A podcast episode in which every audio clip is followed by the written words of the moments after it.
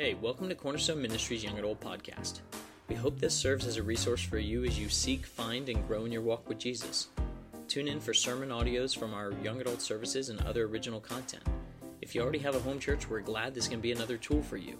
But if not, we hope that you would check us out online at cornerstonelive.net or join us in person. Cornerstone is in Murrysville, PA, and services are Saturdays at 6 p.m. and Sundays at 9 and 11 a.m. Our young adult ministry gathers every other Tuesday at 7 p.m. We hope you enjoyed this message from Cornerstone's worship pastor, Trent Cowart. How are you guys doing? Yeah? All right. well, it's great to be here with you uh, tonight. My name is Trent, and um, I, uh, I'm the worship pastor here at Cornerstone. If I don't know you, I've been here about uh, actually almost three years, which is kind of crazy. My family, we moved here from uh, Chicago, and uh, most of uh, my kids were born in Chicago except for one, which is Emma, who was singing up here tonight. She was born in Springfield, Illinois. Um, but then, uh, and my wife is a long time from Chicago area. So when I say Chicago, I say it's suburbs.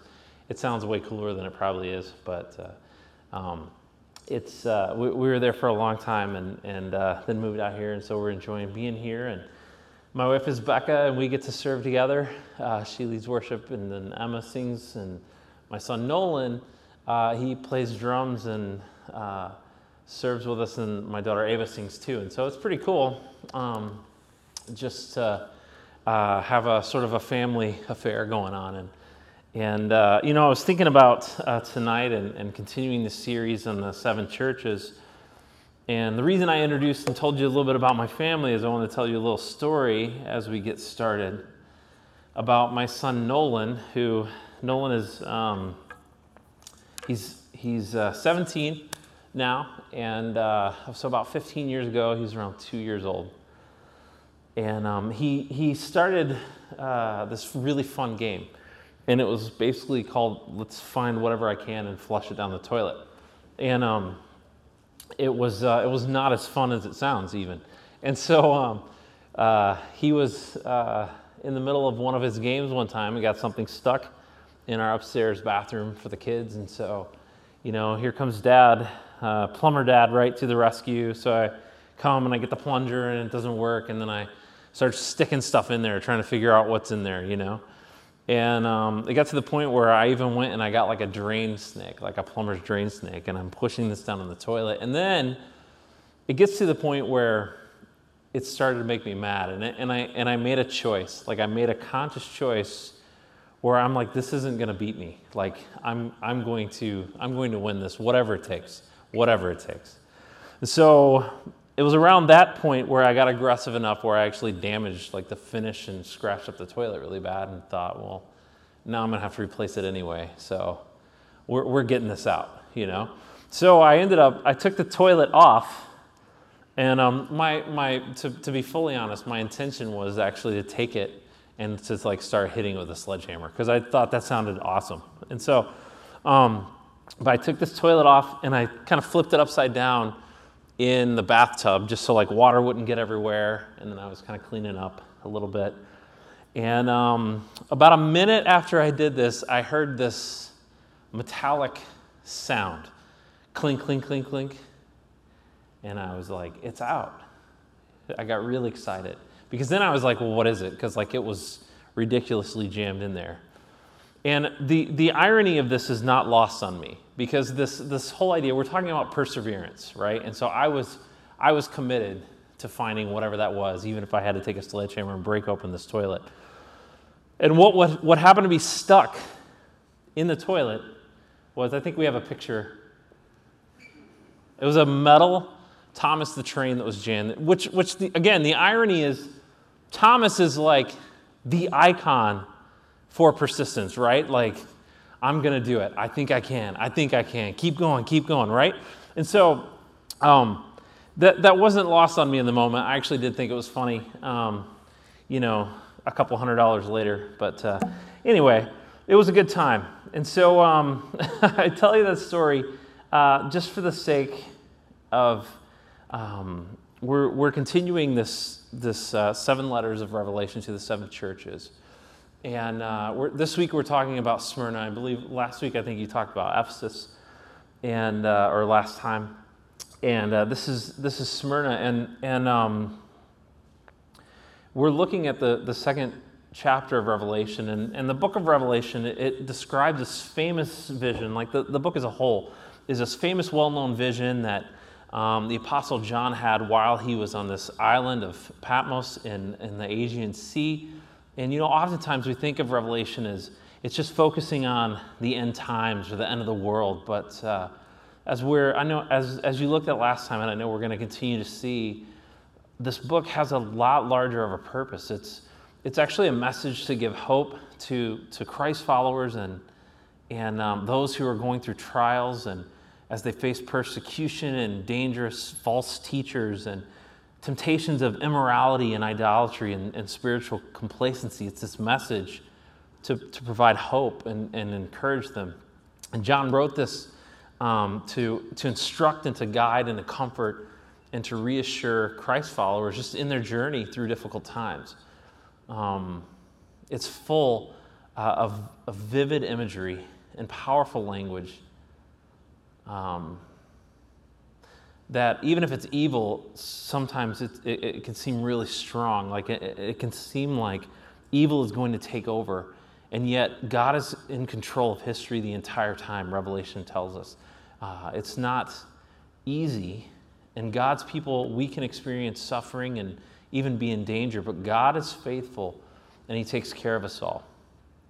Because even if evil seems to win the day, God will defeat Satan and his followers and show his justice and mercy to the entirety of creation. And Revelation actually speaks to the dearest longing of all believers, like the cry of our hearts. And it's just, it's to that return of Jesus, the, the thing that we're looking for. You know, then God's going to renew his creation and his people will live with him forever. And until then, you know, may we as the church continue to cry, Come, Lord Jesus. Like that's kind of the the heartbeat of, of Revelation. And, and so he, he breaks it down. Um, John, John describes these things that Jesus, um, that he sees in a vision, and, and, and uh, Jesus actually says. And so uh, the, the passage that we're looking at tonight is, is uh, Revelation 2 8 through 11, verses uh, 8 through 11. And um, so it says this To the angel of the church in Smyrna, this is Jesus saying this to John. To the angel of the church in Smyrna, write These are the words of him who is the first and the last, who died and came to life again. Verse 9 says, I know your afflictions and your poverty, yet you are rich. I know about the slander of those who say they are Jews and are not, but are a synagogue of Satan. Do not be afraid of what you are about to suffer. I tell you, the devil will put some of you in prison to test you, and you will suffer persecution for 10 days. Be faithful even to the point of death, and I will give you life as your victor's crown. Verse 11 says, Whoever has ears, let them hear what the Spirit says to the churches. The one who is victorious will not be hurt at all by the second death. Like, um, if I was sitting at home and walked out to my mailbox and opened it up, right, and pulled out a letter and that's what it said, I would kind of be freaked out, right? Like, it's like, what, like, what is happening? And, um, you know, we're, we're gonna we're gonna kind of take a deep dive into this and uh, just look at how Jesus addresses the, the church in these letters. And and you know, the cool part of this is he does it from this place like this is after uh, Jesus' death and his resurrection. And so when, when this happens, um, when he's giving this, this letter, and yet Jesus is, is describing this as he's seeing it, um, which tells us that he's alive and he's active and he's moving in the midst of the entire church. So it's just another testament to, uh, to, to Jesus' resurrection and, and that he's still alive. And so um, Revelation, actually, to back up just a little bit, 2 1 through 3 says, These are the words of him who holds the seven stars in his right hand and walks among the seven golden lampstands. I know your deeds, your hard work, and your perseverance. I know that you cannot tolerate wicked people, that you have tested those who claim to be apostles but are not, and have found them false. You have persevered and have endured hardships for my name, and have not grown weary. What Jesus is telling us, like in that to kind of set all this up, is that he knows the details and the situations of the church individually, corporately, and, and collectively as a whole. Um, he knows all about the society in which we live and how it affects us and our testimony for him. But as the all knowing Savior, he comes and lovingly speaks to us where we live.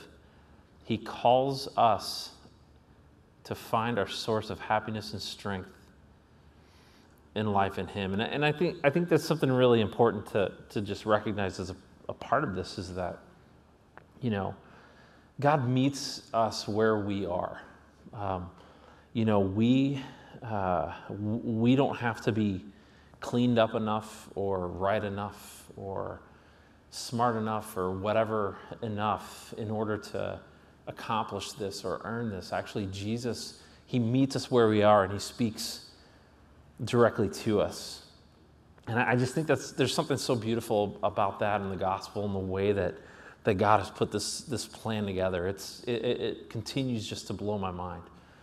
Um, it's so good. So, uh, the, uh, the city of, of Smyrna, um, I think we have a, yeah, we have a map, right? So, um, it's known, um, actually, it's, it's still in existence. Um, it's now called, uh, this, it's in Turkey, it's called the city of Izmir. So, so then, Smyrna, Smyrna was about 35 to 40 miles north of Ephesus. You can see on the, on the map there. And um, it's, it's on the west coast of Asia in the, the Aegean Sea. Uh, it was considered the loveliest of all the cities. Sometimes it was called the ornament of Asia, or it was called the crown of Asia, or even sometimes they called it the flower of Asia. It was absolutely beautiful, just stunning. And it, and it stood at, at the end of a road um, that was westward across uh, Lydia. Let's see, is that up there? That's not up there. But, uh, um, and Phrygia, right? No, that's not up there either. Okay, sorry, my bad. in a place in the center of uh, Asia Minor, um, so it's modern Turkey. Uh, and so this road kind of traveled back and forth between. Um, in relation to the sea, it stood at the end of a long arm. You can see the sea there, which um, ended in a small landlocked harbor in the heart of the city, making it one of the safest harbors ever. It controlled the trade of the rich Hermus Valley and was a great, wealthy, and important city. Also, just so you know, like Hebrew and like names, I'm terrible at pronouncing them. So uh, just bear with me as we get through some of that. But uh, um, this city itself, it began at the harbor and it went through uh, throughout the narrow foothills there. And behind the, the city actually rose a hill that they covered with temples. They built temples on this hill and, and noble buildings, which uh, circled a large hill uh, called Mount Pagos. Uh, but the hill, it, they also called that particular hill the crown of Smyrna because of the way buildings had formed around this hill. It was just, it was just described by over and over in, in history as just this beautiful, beautiful place. Smyrna had been a Greek colony as far back as 1000 BC. In around 600 BC, it was invaded and then destroyed by the Lydians for uh, and for by the Lydians, and for 400 years there was actually no city there at all. So then, after Alexander the Great, and it was in uh, around 200 BC, uh, I think it's pronounced Lysimachus, rebuilt it. He was a ruler at the time. And so the city had experienced death and had literally been brought back to life, mainly due to its, its historic path. Um, the church actually later even used this, this city as a metaphor at times, just to, uh, as a metaphor for Christ, the fact that he had, he had died and, and come back to life. And so um, there were, there were other, some, some other significant facts about Smyrna as well. it was considered a free city, and um, it was a city that knew the meaning of loyalty to Rome, unlike any other city. Cicero actually called it one of the most beautiful and faithful of our most ancient allies. It was the first city in the world to build a temple to the goddess Roma and to the spirit of Rome. Their faithfulness to Rome was actually famous throughout the ancient world. So, like, this was a, a city that was held in high regard, and it was, it was kind of a big deal. Um, they, uh, they use this term around it. Uh, the English translation is municipal vanity, actually. It was known. It was known that it was just awesome, and if you were from there, you were awesome, and that's kind of just how it went.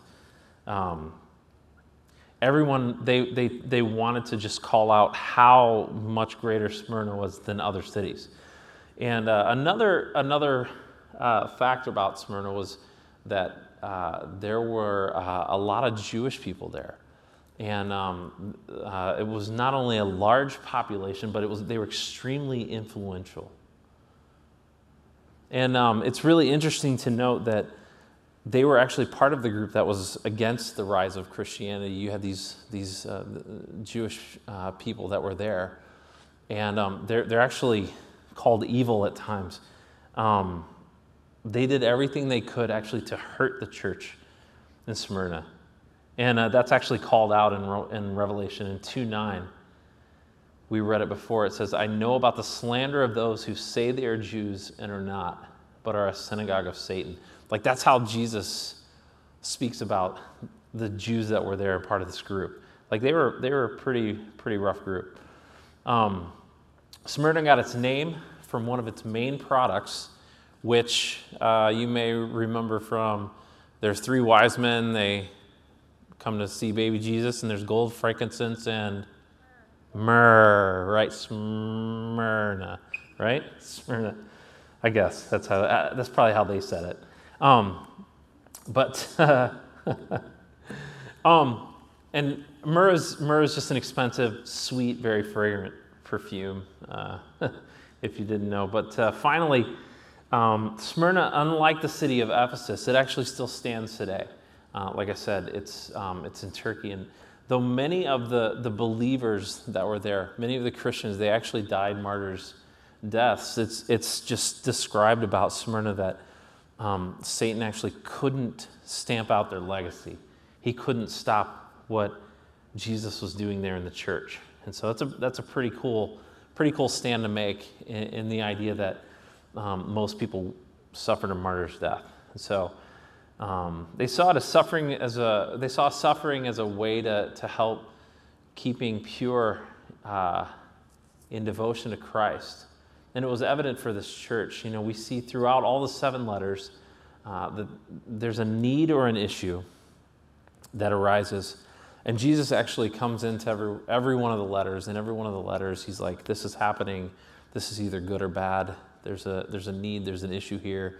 Something's going on. Hey, hey, church, just so you know, I'm the answer, is what Jesus says. Like, that's kind of the, the, the ebb and flow or the, the, the rhythm of these letters, the way they work there's a need, and uh, Jesus says, I'm the answer to that, or there's an issue, and um, Jesus is the answer to that question. You know, um, so since Jesus is the answer to the needs, the problems, and the conditions in each church, um, and, and since many died for their faith, faith, Christ assures them of their resurrection with him and future rewards because he, because he is that first and last, the eternal God who became man. He died and he rose again. And so the fascinating thing is these letters, these letters are, uh, are, are, just Jesus reaching, reaching out. You know, it's just this invitational idea. Church, turn to me or keep it up. You guys are doing great, but know that I'm the answer. Um, 1 Peter 1 3 says, Praise be to the God and Father of our Lord Jesus Christ. In his great mercy, he has given us new birth into a new living hope through the resurrection of Jesus Christ from the dead. And, um, and, and these are just some scriptures, a couple scriptures to support this idea that um, Jesus is saying, hey, you, you guys, you guys are going to persevere. Some of you, you're, you're going to run into trouble. Some of you are going to be martyrs, but you will be with me. Um, Acts 2.24 says, says it like this, but God raised him from the dead, freeing him from the agony of death because it was impossible for death to keep his hold on him. And so um, the, the Greek in these passages literally says, he became dead and, be- and began to live or, or came to life again. It's a reference to the cross and the resurrection, and it describes the experience he went through for us. He passed into death, then through death, and out of death, and then came back to life as the resurrection and the life. And it's important because, you know, Jesus, the, the risen Christ, is one who has experienced the worst that life could actually throw at him. No matter what might happen to, to the Christians at, at Smyrna, um, or even to us now, actually, uh, but uh, in Smyrna, Jesus had gone through the worst that life could give them. He's the one who feels for us in our suffering with deep love and compassion and is ever present to our aid and our comfort. The risen Christ has conquered the worst that life can do. He triumphed over pain, the cross, Satan, sin, and death. And he defeated all of our enemies. And he invites us to victory with him. And so, like, you, you know, that's a lot of information, right? Um, there's a lot going on there. Jesus kind of calls out and he says, Hey, Smyrna, you guys, uh, wow, you're, you're, you're poor, but you're actually rich. Um, you're going to experience some rough times, but you've stayed faithful. Continue to stay faithful. And, and it's kind of like, you know, we can ask, why, why does he do that? Um, the reason is actually invitation. Um, knowing that God is love, that his very essence is love, then we know that everything that he does is actually motivated out of love. And it's, it's love for us, actually. So, so we have this invitation from the core of who God is, which is love itself, love for us, that's inviting us into something with him. And he's saying, not only, he's like, I- have actually taken care of it all. And he said, You know what? You may die, but you'll be with me. You won't suffer a second death. That's, that's, that's the, the hope that we have. So there's not the second death being a separation from the presence of God. God has done all of this because he has a plan to invite us into relationship with him.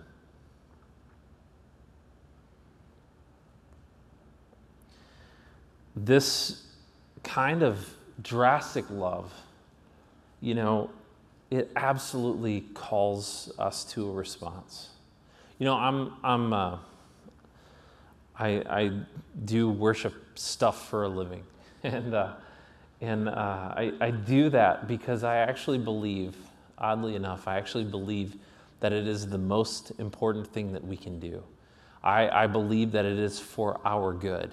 Like, God is so amazing and his character is so vast and he's so knowledgeable and he's so incredible and he's, he's all these things. We could list out characteristics for days, right? And still not come to the end of that. Continue and continue and continue and always find new things to say, new ways that he loves us, ways that he's smarter or more powerful or more creative than we can ever imagine. And yet, God is all of those things, whether we call it out or not. The fact that I stand here and go, God's pretty awesome, God's not awesome if I don't say that. God, God, is still awesome if I don't say that. He's not affected. There's not a change there, right? Um, the reason that we do that and the reason God actually instructs us to do this is because that's the best thing for our good. It's best that we understand the depth of his character. It's best that we understand how amazing that he is and how much he loves us. That's the best thing for us. And honestly, when I when I started to kind of think through that and begin to understand the, the just the tip of the the depth of that, I thought, wow, like there's nothing more important than we can do because God really, really loves us, and, and, and the things that he's, he does are motivated by, by love. And so our response that we're called to is literally God, here I am. Here I am. All that I am is yours. That's our proper response, right? And yet, most of the time, it's like, okay, God, so here's some of the stuff, but I kind of want to hang on to this stuff, right? You know? Um, and sometimes we give, even unaware, sometimes we give partial responses, but yet it, it calls us to this. And yet, God still loves us in the middle of all that, knowing that it's not a full response sometimes, knowing that it's not to the depth of who we are. He still loves us, He still meets us where we are. He still loves it when we turn our face to Him and we begin to worship. We focus our hearts on Him and begin to love Him back. That's a beautiful thing. And I think it's important that the idea of this response to, I just, um, I, uh, I grew up in church. You know, it was uh, kind of um, really made evident to me that I should really pursue making good choices, right? I should do the thing that like I'm supposed to do. Like, yeah, okay, I'm gonna, I'm gonna, I'll do the right thing. Yeah, I should do the right thing. And you begin to sort of pattern your life in this, and you begin to kind of figure out what the right thing to do is, and even if it's a half-hearted thing, right? And so um, I remember coming to a place where I realized that uh, if I am just doing this just to make good decisions or just to, to look good, I mean, that's a, that's a fine thing. Good decisions are good. But if I'm only doing it for that sake, then I am shortchanging and I am really limiting my relationship with God. Like if I reduce my relationship with the Lord and all that He is to me or all that He wants to do in me, and if, if we kind of go down that path where it's like, hey, we're just checking the boxes, trying to make good decisions, we're a- absolutely limiting that relationship with Him. And I think He calls us to so, so much more than that. I think He calls us to life in Him. And, uh, and so, again, don't, I, I'm not saying good decisions or good choices are bad. I'm just saying I think there's so much more to life. And so when we minimize our faith and the nature the nature of Jesus himself, we limit our followership to just making good choices. And so this is what Jesus says to us, the church, right? Because we're the church, right? The, the, the presence of God lives in us. We are the church. The church isn't a, isn't a building or a geographical, geographical location. The church is in us. We are living as the, the, the church, as Jesus' church. Um, this is what Jesus says in verse 9, he says, I know your afflictions and your poverty, yet you are rich. I know about the slander of those who say they are Jews and are not, but are a synagogue of Satan. Do not be afraid of what you are about to suffer. I tell you, the devil will put some of you in prison to test you, and you will suffer persecution for 10 days. Be faithful even to the point of death, and I will give you life as your victor's crown. Verse 11 says again, Whoever hears, let them hear what the Spirit says to the churches.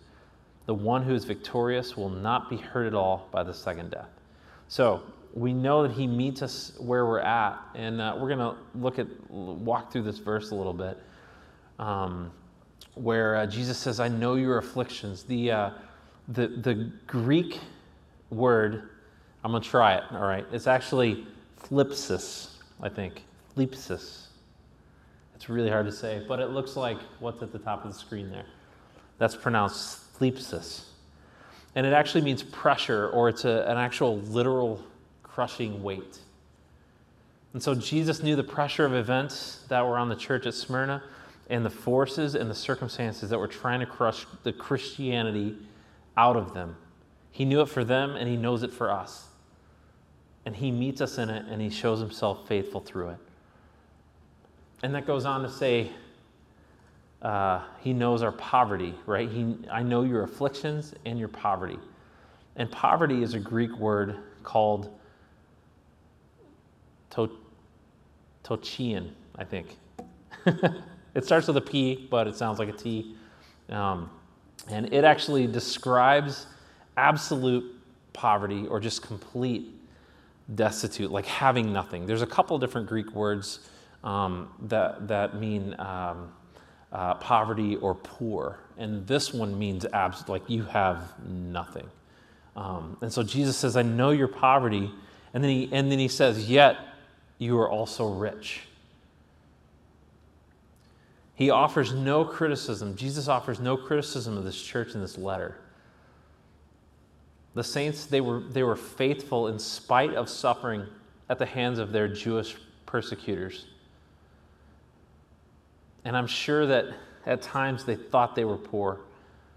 But uh, in contrast to later in the seventh church, um, Laodicea, uh, Jesus actually says, You thought you were rich, but you're actually poor.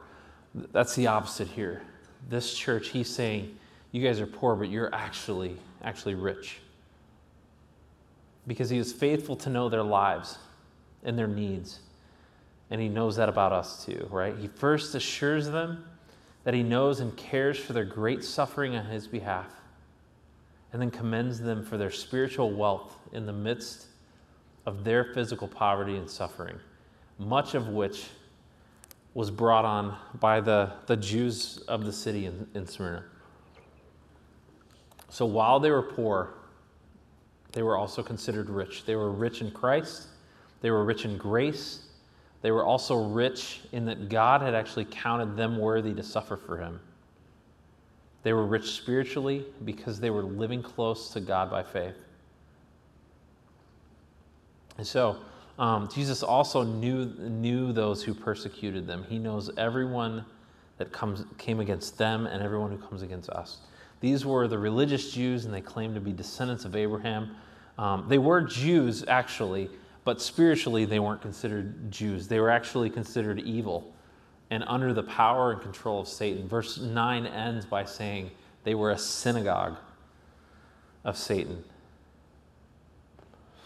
Um, moving into verse 10, concerning fear and suffering, Jesus said, Do not be afraid. He, he's literally saying, Fear nothing, no matter how big or small. The one who overcame death says to his church, Fear nothing. They didn't have to be anxious because Jesus also explains that he carries that weight for us.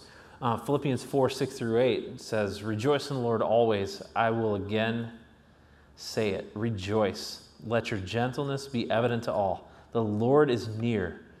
Do not be anxious about anything, but in every situation, by prayer and petition, and thanksgiving. Present your requests to God. And the peace of God, which transcends all understanding, will guard your hearts and minds in Christ Jesus. Um, there's also a couple other things I'll, I'll, I'll pull out and, and um, in here, and then, then I want to, to look to us a little bit and ask a couple questions. But, uh, you know, concerning the future and testing, some church, some of the church members, some of the, the, the Christ followers in Smyrna were going to face prison, severe testing, and even, even death. And Revelation 2:10 says it would be for 10 days, which is not too long, which is kind of a weird detail to me. And some theologians think it could be a reference um, to 10 actual days. And some think it could be a reference um, to the fact that there were, there were 10 principal persecutions that were under the Roman emperors that, between Nero and uh, Diocletian. And either way, there is uh, a connection that this persecution is attributed to Satan. So, however long it was, however long uh, it, it, it, played out, whether it was, it was 10 days or 10 persecutors. Um, but concerning faithfulness and rewards, Jesus says, Be faithful until death. It means being faithful to the point of martyrdom. And the Lord says, You know what? You, you may be killed here. You may lose your life here, but whoever loses their life will gain it. And you won't die a second death. Victory in this life is closely associated with eternity and the glories that follow in it.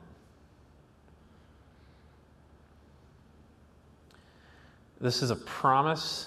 Verse 11 goes to a promise to us that, the, that we will not be hurt by the second death, that we will actually be with Christ and not separate from God, as Revelation uh, actually 20, verse 1 and verse 14 talks about it being separated in the lake of fire. So believers may face a physical death, but because they have a second birth, which is our salvation in Jesus, they will not ever face the second death. So to overcome here means to remain faithful in the Lord, even if till earthly death. And Jesus was simply reminding them that, that though some would die for him, the second death could never touch them. Some people believe that this letter to Smyrna represents a martyr period of the church when the church was under extreme persecution under the Roman emperors. And others believe it speaks to what is to come. And I, I tend to see it as God actually just reaching out to us, choosing to show us mercy and grace and love.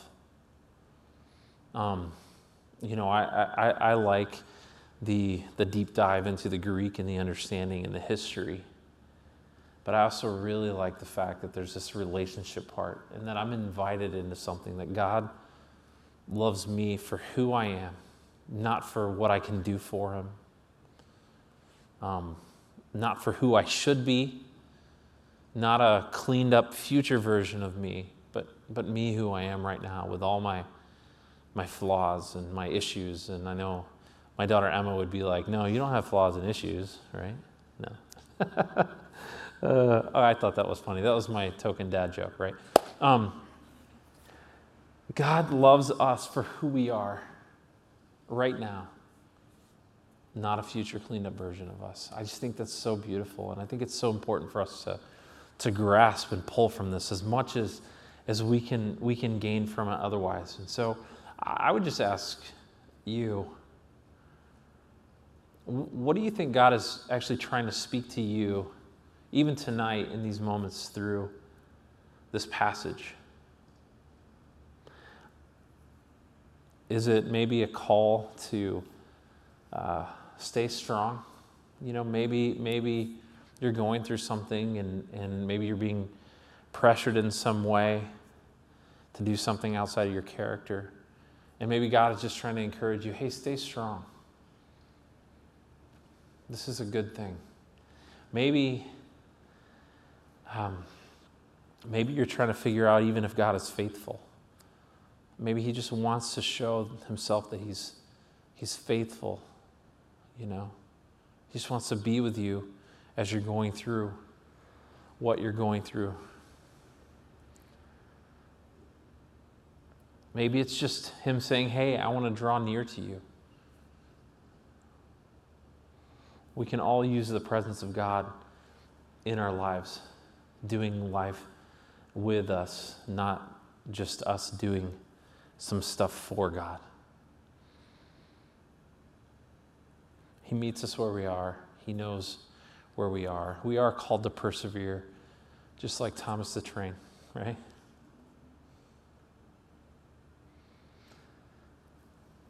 Let's pray. Jesus, we thank you.